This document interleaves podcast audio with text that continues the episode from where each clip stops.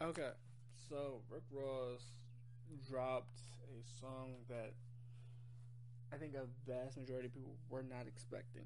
The song is four minutes and four minutes and fifty one seconds long, right? And so I don't think a lot of people were expecting the song to come out, but it came out. We're gonna talk about it. It has some amazing features on it. It's called Outlawz.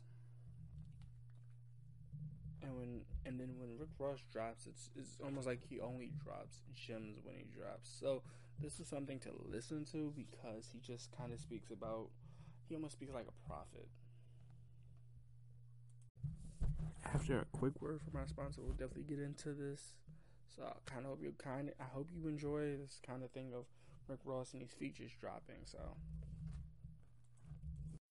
when you need mealtime inspiration, it's worth shopping Kroger, where you'll find over 30,000 mouthwatering choices that excite your inner foodie. And no matter what tasty choice you make, you'll enjoy our everyday low prices, plus extra ways to save, like digital coupons worth over $600 each week. You can also save up to $1 off per gallon at the pump with fuel points. More savings and more inspiring flavors make shopping Kroger worth it every time. Kroger, fresh for everyone. Fuel restrictions apply.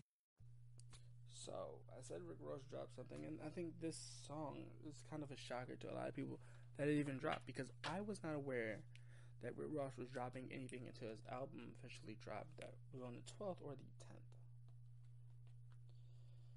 As I said, these features are very special, but also very different from a, a Rose feature. Um, Jazmine Sullivan is one of the features. Now she's a great R&B singer she has great lyrics. She's vocally, she brings a different sound to a track every time she's on it. So I, I expect nothing less from her.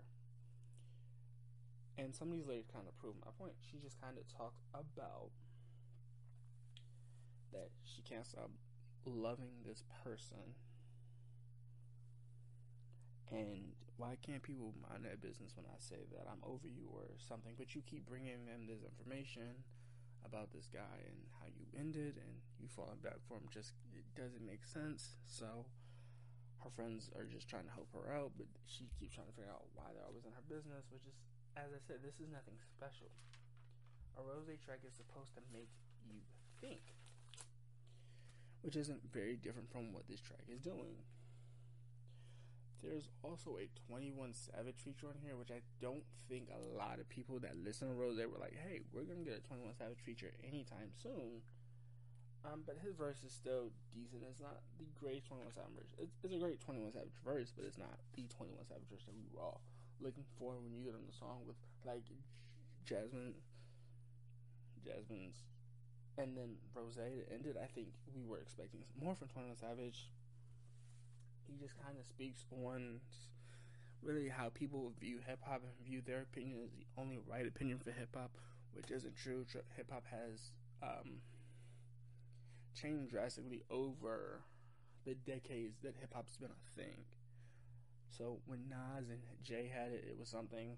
When uh, Cool J had it, it was something. Um, when Drake had it, it was something. When Rick Ross had it, it was something. When Lil Wayne had it, it was something hip hop is always evolving. So him saying that he doesn't understand a lot of people's opinion on hip hop, and a lot of people say that this artist isn't good for hip hop, which I don't think that's a valid argument for some people, because hip hop is so subjective as a culture, but also as hip hop. Hip hop is always evolving. It was called rap. It's hip hop is doesn't have like a strict kind of emotion to it. So these different perspectives hip hop. He's saying that he doesn't understand a lot of people's opinions on hip hop, which I can understand. But also, people bringing it to an artist like we don't like this artist. This artist doesn't represent hip hop. Hmm. Doesn't represent hip hop. A lot of artists, hip hop has changed for a lot of them. It's not necessarily what it was coming into the game or what they saw it was before. Hip hop's changing.